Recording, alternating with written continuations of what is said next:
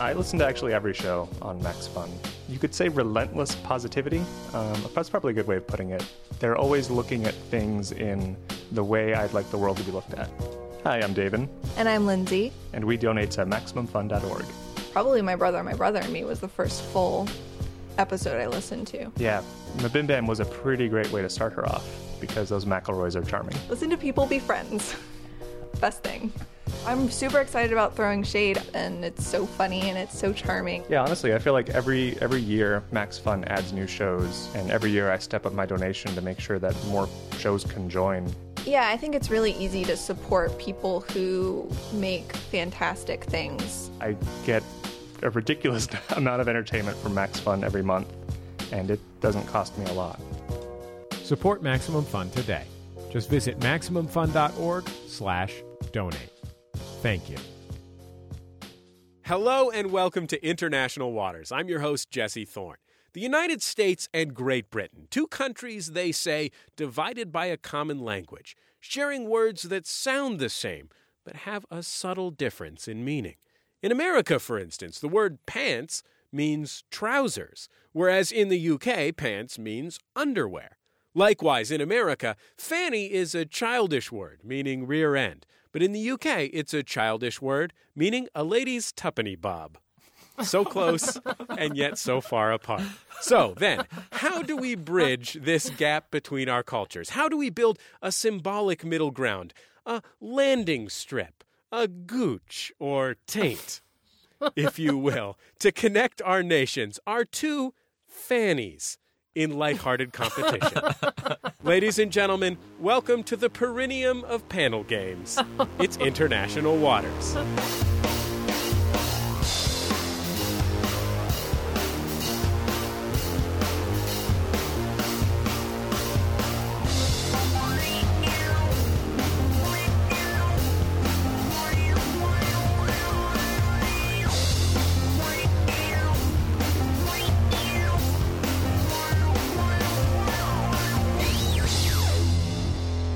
Be moderating this contest from my luxury recording yacht, which is currently moored in the politically neutral Chocolate River from Willy Wonka's Chocolate Factory.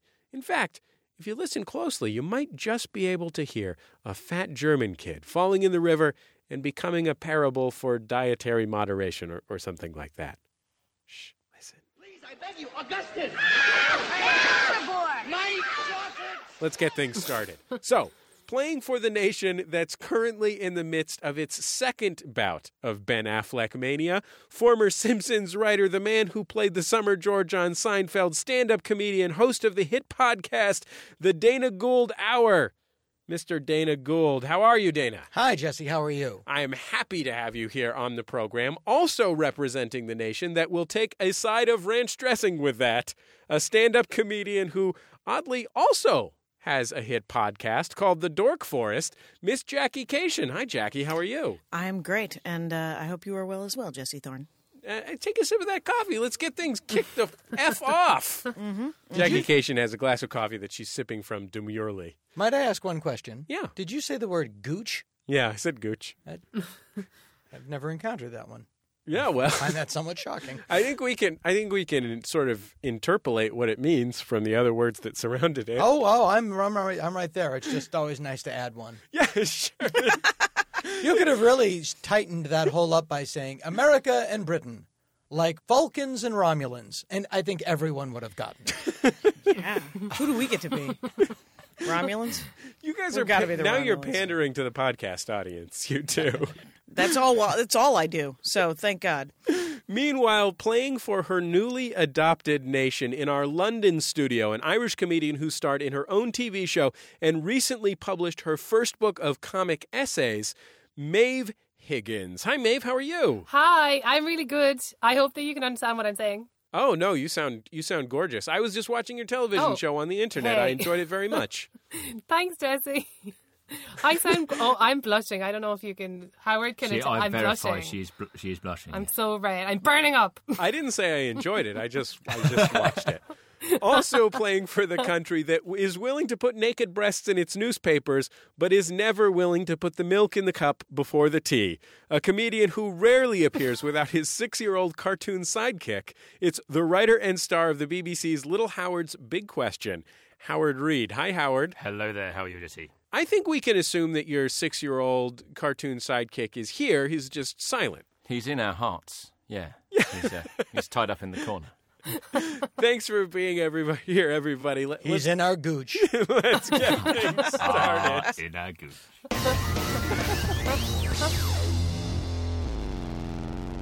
You don't have to I'm- go looking for Jesus. He's in your gooch. I'm never googling that. I'm going to call my first kid Gooch. It's such a cute name. and I don't even know if it's going to be a girl. We're going to start the show with a little pop culture warm up that we like to call What's the Story? I'll be asking our panelists questions about a variety of recent cultural events, and they'll be awarded two points for correct answers and one point for any incorrect answers that amuse me. Now, since buzzers would scare the Oompa Loompas while they're trying to, I guess, murder children, I'll ask each team to choose a buzz in word that best represents the values of their Gooch, nation. gooch, gooch, gooch. She's Can ours be gooch? Only because I don't know what it means. Gooch. Um, I, I think I created a ringtone. Go ahead. Jackie, I guess yours can be Gooch if Dana's on board. He looks a little circumspect. Are you circumspect? Uh, well, I was, uh, yes, of course. Everyone in my family was circumspect. but uh, sure, let's uh, go with. Jews. No, I know it. just, just, uh, Just Americans. just people that like cutting up their penis. hey, UK team, uh, the uh, the Americans will be buzzing in with Gooch. What word would you like to use to buzz in? Flange. Oh, nice.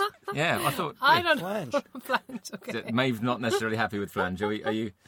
something No, else? I think we should go. Ghee. What I about think ghee? they have lowered the tone. Ghee. I think we should match our brat American counterparts. Okay. Flange is perfect. Okay, yeah. We see your Nice. gooch. and we're ready to Ironically- Ironically, both associated with different kinds of plumbing.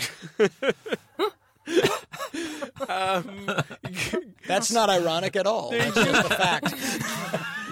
Nothing ironic about that. The UK team will be buzzing in with Flange, the US team with Gooch for the rest of the game, and certainly none of us will get tired of the vulgar implications I think of we'll either. be piping up with them. Piping up with Gooch, piping up with Flange. Here's our first question. Oh, God, Piping. Maeve. Piping. President Obama recently uh, tried to uh, uh. silence conservative critics by being photographed doing what? Gooch, if I know it, right? United States? uh, shooting a rifle. Yeah, that's absolutely correct. Shooting skeet Right. for two points. Now that he's appeased the gun lobby, he'll appease America's dogs by taking a picture of himself smashing one of those scary, scary vacuum cleaners. do you think? Do you think that after the skeet shooting controversy happened, uh, that in the Obama White House, uh, President Obama was just going around to different aides, going like, "Hey, did you see that picture of me shooting sure he was. skeet?" Yeah. Can anybody see where they uh, airbrushed my head onto that dude shooting skeet? And no matter what the conversation is, Obama closes it with a wink and skeet, skeet, skeet. Here's our next question. Skeet sounds like something that would also fit in the Gooch. Yes. Yeah. Uh, Flange. Yeah. The Gooch page of the thesaurus. That is I'm an calling- awesome thesaurus you I'm have, using by the, the, way, word Dana. skeet, by the way. Yeah. That's what I'm going to call it. Get that skeet off your Gooch. I can't see anything. David Beckham recently posted a sexy picture of himself to advertise his new line of what? Flange. UK. That's the answer. He's flange. He's got a new branded flange um, that he's bringing out for the plumbing community. The Beckham flange. I've People no idea. said he What- would never sell out, but he did it. No, yeah, he, went there. yeah, he, he took the plumbing pound. That's incorrect. I'll, I'll give you a point for it, though. US, have you got a guess here? I have a guess that it's some sort of manly scent. Uh, that's close. Ooh. It's actually underpants, uh, which bear a certain yes, manly yes. scent. Well, they do At the end of a long, hard day of end of manly day. activities. Sure. You're talking We call pants. it. We call them under trousers. Under trousers, I was going to say. Um, he's actually not the only athlete to get into the underwear business. Of course, Michael Jordan. Bjorn Borg has his own line of underpants, believe it or not. So does former Yankees pitcher Tommy John. And Super Bowl star Ray Lewis recently announced a line of underwear that promises to, this is from the literature, keep your junk secure while you're allegedly committing murder. Oh, interesting. So there's Chris Brown that. have some that'll punch you right in the face when you, when you put it on? 90s rap phenomenon. Betty White. Betty White also has a, some brand of underwear. They're very up high. They're up high. Jockey They're Wilson, pants. also for um, uh, British listeners. Don't forget about Knickers McGee. she's a she's a hurdler. I don't want to alarm anyone, but I think I have some hurdler on my gooch. You better skate it off. 90s rap phenomenon Vanilla Ice recently became the spokesman White. for I mean, what? bland. I mean, if you say 90s rap phenomenon, you don't need to add vanilla ice. Right. We get it. What if I had said black sheep? Or okay, There's only one. uh, Maeve, uh, it sounded like you rang in. What's your guess here? On what was the Ice. question? The question was, what is Vanilla Ice the spokesman for? Oh, oh, I think Howard uh, Howard's going to take this one. Oh, I'm, I'm right. Oh, okay. Uh, Vanilla Ice is is the spokesman for um for uh the Ben and Jerry's. Yeah.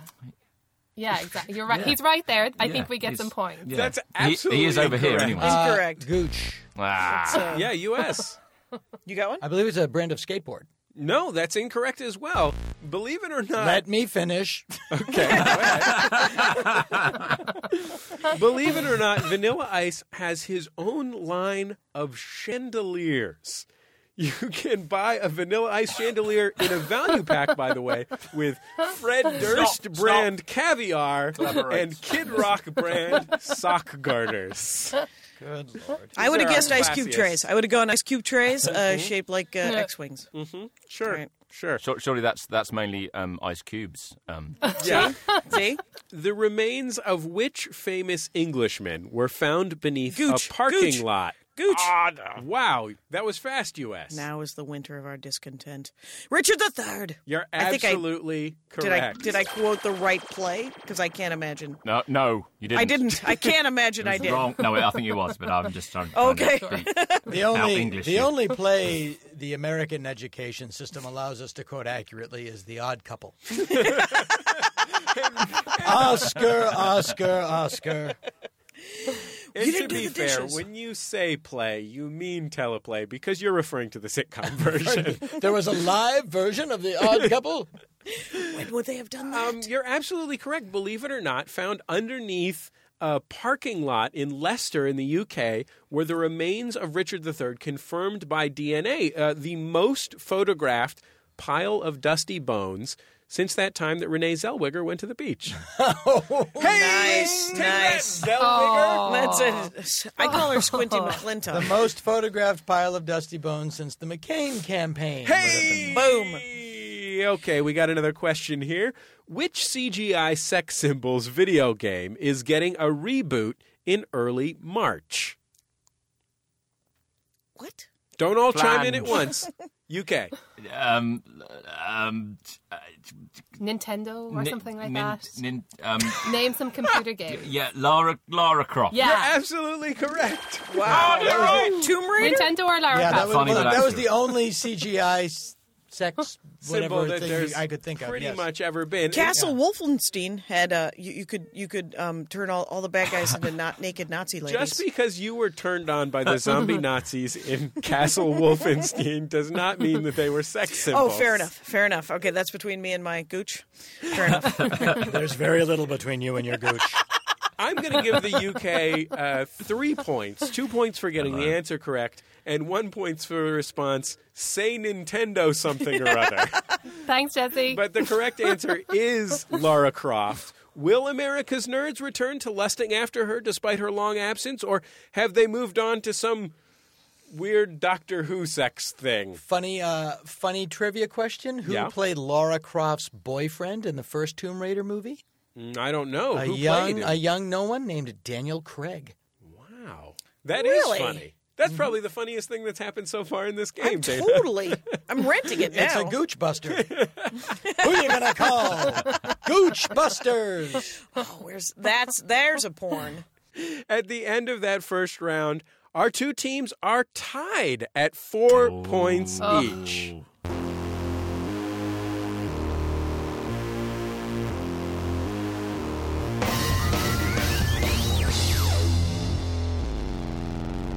It's international waters. I'm Jesse Thorn. Now we're going to play our patented music round Bad Lyrics, Port of Call, New Orleans. Both the US and the UK have rich pop music histories, and they've also both turned out their fair shares of crap. I'm going to be performing dramatic public radio host style readings of some legendarily bad song lyrics, and the teams will get points for guessing the artist, the song title, and the song's country of origin. So, teams, buzz in if you recognize the lyrics, and if nobody gets it from those, we'll play you a bit of the actual song. Here we go with our first lyric. The wild dogs cry out in the night as they grow restless, longing for some solitary company. I know I must do what's right. Sure Flange. is. UK.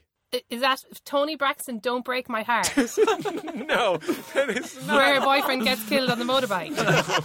Oh no, it is, no, it's, it's unbreak my heart. Oh, sorry, yeah, unbreak my heart. That Thank was you, a Howard. Thank you so much. It is Unbreak nothing from the Toni Braxton oeuvre. I will tell you. Um, I'll, I'll finish out this lyric and then we'll hear a little bit of it. Sure as Kilimanjaro rises like Olympus above the Serengeti. That is a that is a bukkake of mixed metaphor. Let's That take, sounds like some toolbag descendants song. let's take a listen to a little bit of the song and uh, see if anyone can recognize it from that. Uh, Oh, yeah. Of course. But uh, Is it like who sings it? it's it's flange. Uh, UK. It happens to be our song. It's, it's a beautiful moment. Is it? It's a long shot. Is it Toto, the Rain in Africa? Yes, the song is Yes. called Africa. Do you know from Do you know from which from which of our teams' respective territories it came? He's a it's an American band, isn't he? He might be based over here, but he's an American lead singer. He's an American band. He is an American Absolutely band. He's a one-man band. He, he has the whole thing strapped to his back. That's good enough for three points. That was Toto's Africa from the United States of America. The premise of that song, by the way, was I actually looked this up in the lead singer's autobiography. Quote, if a dumb white guy tried to write a song about Africa without ever having been there, unquote. Or also, oh, to, to a certain extent, understanding how rhymes work. I think it was just a bet to try and get the word Kilimanjaro in a song. Yeah. This is also a guy that was trying to name his band and finally said, "Yeah, Toto." so no to Killfist. No, No. Here's our next lyric. Toto's the one that's going to get us laid, boys. Here's our next lyric. If I was a sculptor, but then again, no. Oh, I know this. or a man who makes potions in a Gooch. traveling Gooch. show. U.S. Oh, I blame. Um, that is. Oh, I brain fart. I know the song. I can sing it. Sing the song. If I was a sculptor, but then again, no. Oh, Oh. Man with Flange. potions in a Fla- traveling Yeah, show. Flange. UK. UK. Oh, what yeah, have you yeah, got? yeah. Just Elton steal. John, your song. I know well, it's not Yes. it's something Yeah. song, yeah. Your It's, uh, song, yeah. yeah. Your song. Yeah, your song. that? I'm sorry. Absolutely correct. Uh, do, you, Oh. do you guys know where El- Elton John is from? Elton John is sitting with us right now. He's here. He's on my lap No, with He's his sitting baby. with us. That's Elton- right. That's right for three points. There was a verse that got cut from the song um, um, that was "If I was a mother of two, which was the least least likely thing to happen, but it's that's the one that turned out to be true. Funny side note about Elton John: uh, his head is now the only perfect sphere that exists outside of zero G. I'll give you a, each a point for that. Here's your next lyric. Don't stop, never give up. Hold your head high and reach the top. Oh, Let the world see what you have got. Bring it all back to you. UK. That is S Club Seven. Don't stop, never give up.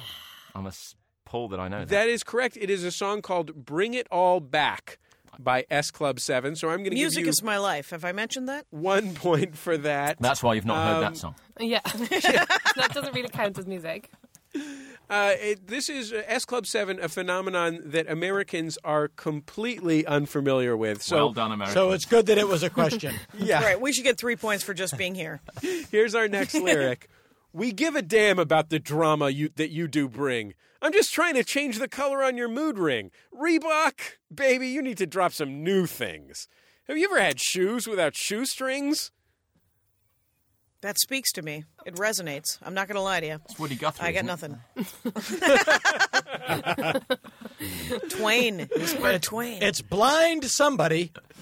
I'll, I'll give the UK a point for Woody Guthrie. That was actually that was actually from the Jay Z song oh, "Run oh, I This was gonna Town." Say that. Oh, you always get those confused. That was a Kanye West a Kanye West lyric from that song. Woody, Um, it- that song, that lyric actually for our American listeners even worse in the UK, where shoestrings is not a word, but actually just sounds like something that was made up either by a very small child or a very poor quality rapper. what do they? What do you guys call shoestrings? Laces? You Che- call we call them cheese strings, which is really confusing. uh, very confusing. When we're trying to That is make confusing. Pack lunches String cheese. My Is it shoes made out are of all string cheese? melting off. it's so confusing. Uh, UK's getting punchy. My punchy. G string UK smells like feet.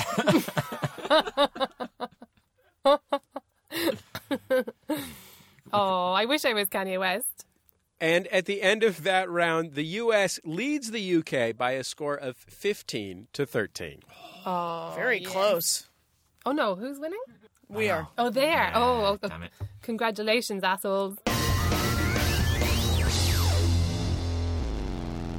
It's International Waters. I'm Jesse Thorn. Now's the time when we welcome a special guest to the show. This week, we're happy to have joining us down the line from New York City, Rebecca Dana. She's the author of the new memoir, Jiu Jitsu Rabbi and the Godless Blonde. Hey, Rebecca, how's it going? Hi, nice to be here. That is a tough title, isn't it? I, hey, I, I delivered it with a plum. I don't want anyone. very good, yeah. I was with someone yesterday who kept calling it Jujitsu Rabbit, which is like a whole different book. That is much easier to license, though. There's a lot more money in selling Jujitsu Rabbit than there is in selling Jujitsu To me, it Rabbi. sounds like a sex toy, the Jujitsu Rabbit. I was thinking Cartoon Network. All right. why why choose? So, Rebecca, I, I want I want to talk to you a little bit about the story of your book. It, it's uh largely about when you first moved to New York City. So, tell me where you moved from and when you moved there, and sort of what you wanted out of moving to New York when you made the big move. Well, I moved from Washington, D.C., but Washington is really only a blip in the book. I grew up in Pittsburgh, Pennsylvania, actually in a small suburb to the north of Pittsburgh, Pennsylvania. It was a pretty standard suburban upbringing. I grew up on a cul de sac. I was an only child. I spent an enormous amount of time alone in my room as a kid, reading books and watching television shows and dreaming about the person I was going to be someday when I grew up and had a fabulous, exciting, glamorous life. So I arrived in New York in January of 2005 and just sort of set off headlong into um, to the media world here, into the fashion world, uh, determined to be very much like um, Nora Ephron or Carrie Bradshaw or Joan Didion or any of the women and, and men, frankly, that I worshipped as a kid. So basically, you moved initially to New York out of a desire to be the kind of person who eats a lot of very expensive cupcakes. Well, not a lot of them because if you eat too many, you get fat, and that is not what I wanted to be. I would say more very expensive sushi or something, or wear very expensive heels. I know this this does not sound like a particularly honorable life goal, but I am hardly alone in dreaming about this um, as a kid. We were just bombarded, and we still are, and there's a lot of merit to it. Um, the fantasy and the mythology of New York City and what it meant to be here and be successful here. And I was just bored as a kid. I just grew up bored and lonely in the suburbs. And so to me, that seemed like everything you could possibly want out of life. So did- cupcakes and sushi and high heels and fancy parties. So, did the cupcakes and sushi and high heels and fancy parties deliver? Honestly, yeah, for a little while they did. Don't knock cupcakes, man. They are delicious. Um, I got here and I did pretty well. I got great jobs that were exciting and glamorous, and I did all of the typical New York City things that you do when you're in your 20s and you're an idiot. Um, and then at a certain point, right around my 27th birthday, it all kind of came crashing down on me. Or it, at least it felt like it was all coming crashing down on me. Okay, so what And- was what was the big crash? Um, I guess you could just say that it was, you know, 27 was the calamity. I, I, when it happened to me, I thought that no one had ever been so terribly wronged ever before. Um, you know, I, I broke up with a loser. I discovered that my job was unsatisfying. I had to leave my beautiful apartment. To me, in the moment of experiencing these things, it was a cataclysm. It was like no one had ever gone through anything so painful before. And then, of course, as the months ticked by and I worked on this book and just went on with my life, I realized um, what everybody else knows, which is that everybody goes through exactly the same thing at some point in their 20s. Um, so the cataclysm was really the most banal thing in the world. I just suddenly discovered that all the stuff that I'd worked really hard for and thought was really great actually wasn't so great. See, now that, here's the thing. You say that everyone goes through this, and to some extent, I think you may be right. However, I'm not entirely certain that everyone ends up moving to Brooklyn and moving in with a disillusioned rabbi named Cosmo. Um, that is like the element really? Of the story where you diverge from everyone's late 20s Absolutely, experiences. de rigueur in New York. Everybody goes through their rabbi phase. um, no, I. It was not really a conscious decision. You know, I the I get occasional comparisons in the book to Eat, Pray, Love, um, and for me, it was a little bit less glamorous than that. I felt like my life had fallen apart, and so I had no money, and I needed a place to live, and I went on Craigslist, and I took the first apartment I found that I could afford, which was a $650 a month room in far west Brooklyn in, in the Crown Heights neighborhood, which is at the very end of the subway train that would bring me to work every day. So I went as far away as I possibly could while still being able to go to work in the morning. Now, did the Craigslist listing say affordable apartment contains disillusioned rabbi named Cosmo? That's exactly what it said. The disillusioned rabbi is usually implied. It said it said DR for Y W I L C or disillusioned rabbi for young woman in life crisis. Rabbi may settle during transit. so yeah, so I turned up at the the the, the listing said it, it said six hundred fifty dollars kosher kitchen, and I went to look at the place and I met the guy who was offering the room. I didn't really know anything about him, and he like obviously was Jewish, but I had no idea he was a rabbi, and I just took the apartment. I wasn't really in my right mind at all. I just needed a place to go. So it was. It, it wasn't until after I moved in, and he told me that I could throw out anything in the living room that I wanted, except I should ask him before I threw out the bookshelf because somewhere in it was his rabbinical certificate. And I was like, "What? You're a rabbi?" And so began our beautiful friendship. I, I'm That's a glad. blackcurrant drink over here. I'm glad that he was looking out for that certificate. Right. He had his priorities in the right place. So, so let me ask you this, Rebecca: How did this come to uh, affect your life? I mean. Keeping a kosher kitchen, you know, I, I guess you couldn't put sausage in your eggs in the morning or something. But um, what is the? I have a complicated, I have a deep and nuanced understanding of the kosher kitchen. There's milk in the scrambled eggs, by the way. Barn to rabbi. Um, By the way, putting sausage in your eggs in the morning is one of the delights of a long-term relationship. Gooch, gooch. So, Rebecca, how, how did this affect your life that that you made this uh, that you made this decision? I went from living and working in Manhattan and blah, blah, blah, doing that typical thing that you do, to living in what essentially, in many ways, is like an 18th century Russian shtetl, and then going into work every night and still working for Tina Brown at the Daily Beast. And so it became this crazy kind of double life that I started to live where um, I would go in during the day to work in my high heels and and and go to parties and and all of that, and then I would come home at night and I really got to know this world, this very traditional, ultra Orthodox Jewish community that I suddenly found myself living in the middle of. What did you like most about living in that community? Oh, God. I mean, at first, I hated it. I was terrified of these people. I was really judgmental about them. I just assumed that all of the women were terribly oppressed and all of the men were horrible misogynists, and everyone hated me and hated my short skirts and wanted me out of there. And I just felt so uncomfortable and freaked out by the place. But as Cosmo started introducing me to his friends, and I started going to Shabbos dinners. And I'm Jewish, but I've never been an observant Jew. I've never really been a believer at all. So uh, as I got to know these people and really discovered that, like, particularly the women who I got to know better, were many of them were incredibly lovely, warm, caring, smart, generous. You know, You would get to know them better because you oh. don't get to hang out with men at some of those events. You're just hanging out with women. so you would get to know the women a lot better. I'm not. I I hardly came to embrace every aspect of this culture and this lifestyle. It's certainly not for me. I mean, I am not skyping you from the heart of. Do all the women wear wigs? A lot of them do. Yeah. The um. See, I can the- relate to your story to that degree because I live very close to William Shatner. Did you ever live on the incline in Pittsburgh? Did you ever? Did you ever take the incline?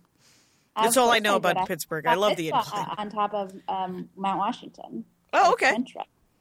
From here on out, we're just going to talk about Pittsburgh stuff. What did you do? How about how about Steelers legend Lynn Swann? I don't know a lot about him.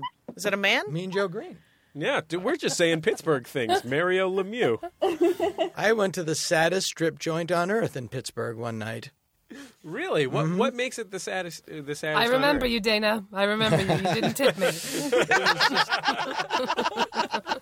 because I was just- dead behind the eyes, you said. There's, there's something about there's something about a woman's eyes that says hello, stranger, and there's something about a woman's eyes that says I'm only doing this because my kid is sick. Yeah, well, Bertie died. I hope you're happy.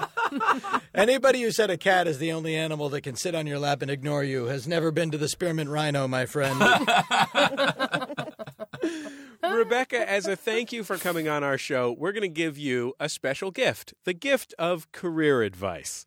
Our panel of show business experts is ready to pitch you some potential new projects, and whichever project you like best, that team will get 10 big fat points.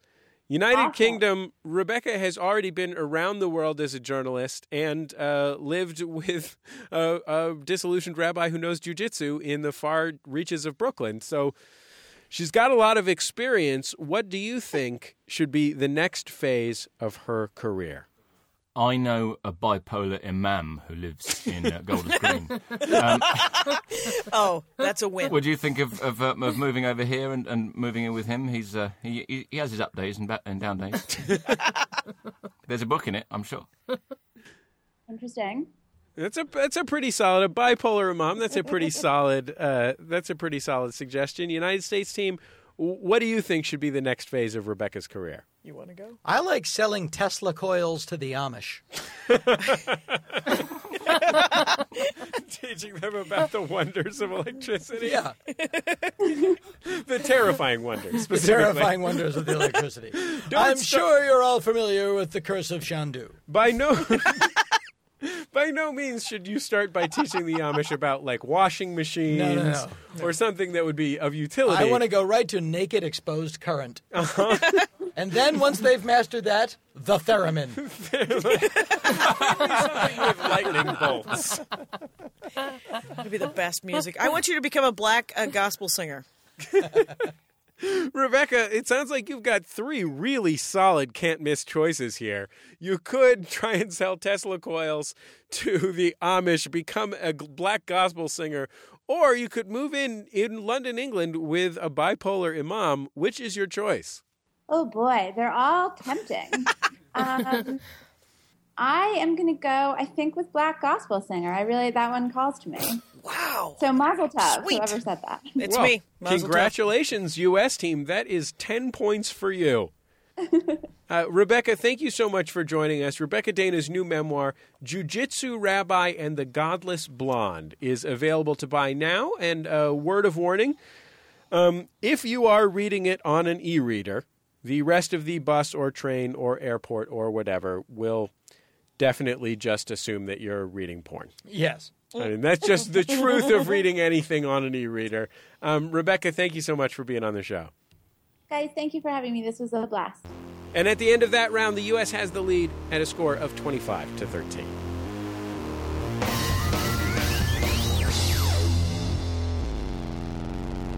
It's International Waters. I'm Jesse Thorn. This is the round we've named after the Beach Boys single, Don't Worry Baby.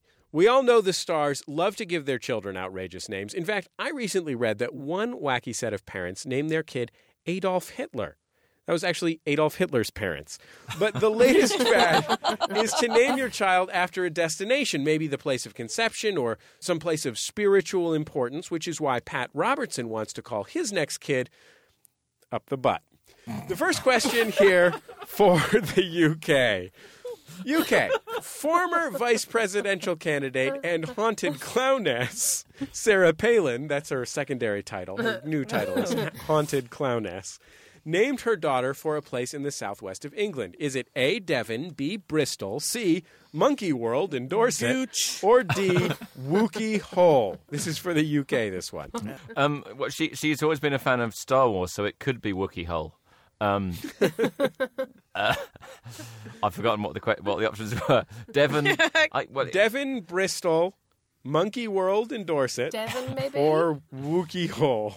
B- Bristol has um, Cockney rhyming slang implications, um, which could be uh, awkward later in life. Oh, if they apples and move to- pears. yeah, well, uh, that's um, A Cockney rhyming slang. yes. There, there's a lot of it. We could we could go through all of it. Um, um, I'd li- I'd like to think it was it was Monkey World Palin, but uh, Yeah, I- let's I- go with that. Yeah, let, we have Monkey World Palin. Yeah. Is this legally binding? Like, if we say what the name is, is her name then going to become what we say it is? Yeah, that's my understanding of the game show laws that were passed after the events portrayed in the film quiz show. Okay, then we'll go We're with bending Monkey reality. World. This is good. Yeah. Yeah, well, you have bent reality. Unfortunately, in the Devon! time that you answered the Devon! question, the, Devon. the correct answer is actually Bristol. Good for you for not knowing that. Oh. Oh. Wait, d- d- Here's a question. Bris- Here's Bristol, a question. Sorry, Bristol. If you Bristol, Bristol. Can anyone guess what the Cos- Cockney rhyming slang for Bristol is? No, but I want to know. I want to know. Bristol cities, titties. Oh, there you go. Yeah. So she she's going to look like an idiot over here. Excellent. With- As with- opposed to here. yeah, exactly. It's like, come off like a regular Nobel pl- Yeah, Prize exactly. laureate. She's among the finest we have. Here's a question for the U.S. Daylight phobic, Africa bothering pop star Bono named his daughter after which Elvis centric spot? Was it A, Graceland, B, Blue Hawaii, C, Memphis, or D, Viva Las Vegas? Gooch, U.S., yeah. Grace. What was that? He named her Grace after Graceland? No, that's incorrect. Memphis, The Memphis. correct answer was Memphis, but Dana Gould's foolish boldness has lost you the point. Uh, I was guessing because I thought who would name a kid Graceland, but then who would name a kid Memphis? Funny thing, Elvis is buried in his own backyard. Who would name Just him like a guinea pig. Who would name himself Bono? Is another question you could So ask is yourself. so is Nixon. Isn't Nixon buried in his own backyard like Uh, a yes, dog? Yes, which is actually illegal uh, in this in uh, the city where he is buried. Even in death, he's breaking the law. right. He is a crook. it Here's a turns out. question for the UK. Velvet larynxed daddy bear Alec Baldwin and My Stepmother is an Alien star Kim Basinger named their daughter what? A. Ireland, B. Scotland, C. Welshie, or D. England Bert Humperdinck. I guess the first one. Yeah, you are correct. As an Irish person, you had special insight into the name of Because I live in, in her. I live in her. and Names it's a tiny population. It's a tiny.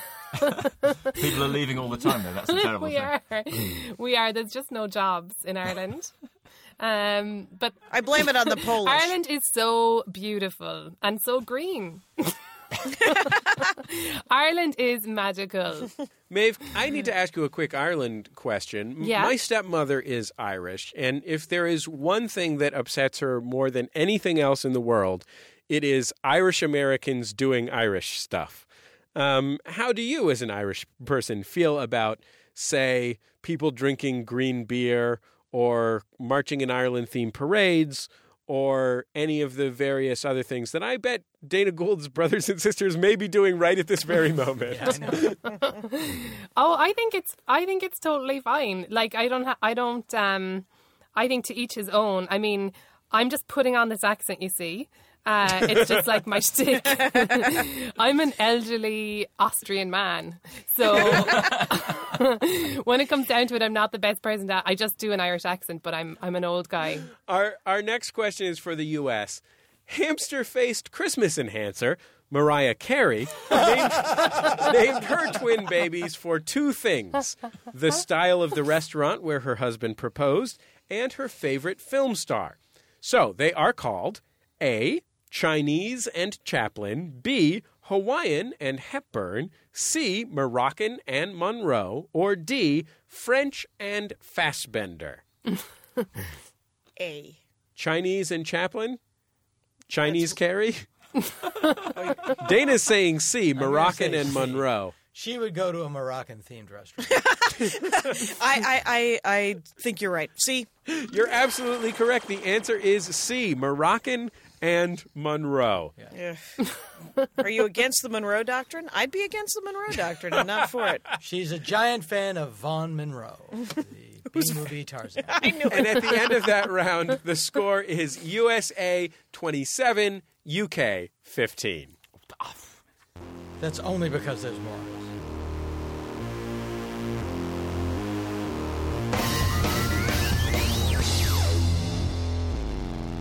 So now we come to the final round, the winner of which will receive 1,000 points, making all the rounds up until now about as pointless as that bow and arrow guy in the Avengers. Sorry about that, Avengers fans. Oh, take it back. This game is called In Defense. He's got really great arrows. He's what- the best arrows. It's a broad variety of powerful arrows. And he can defuse bombs as well.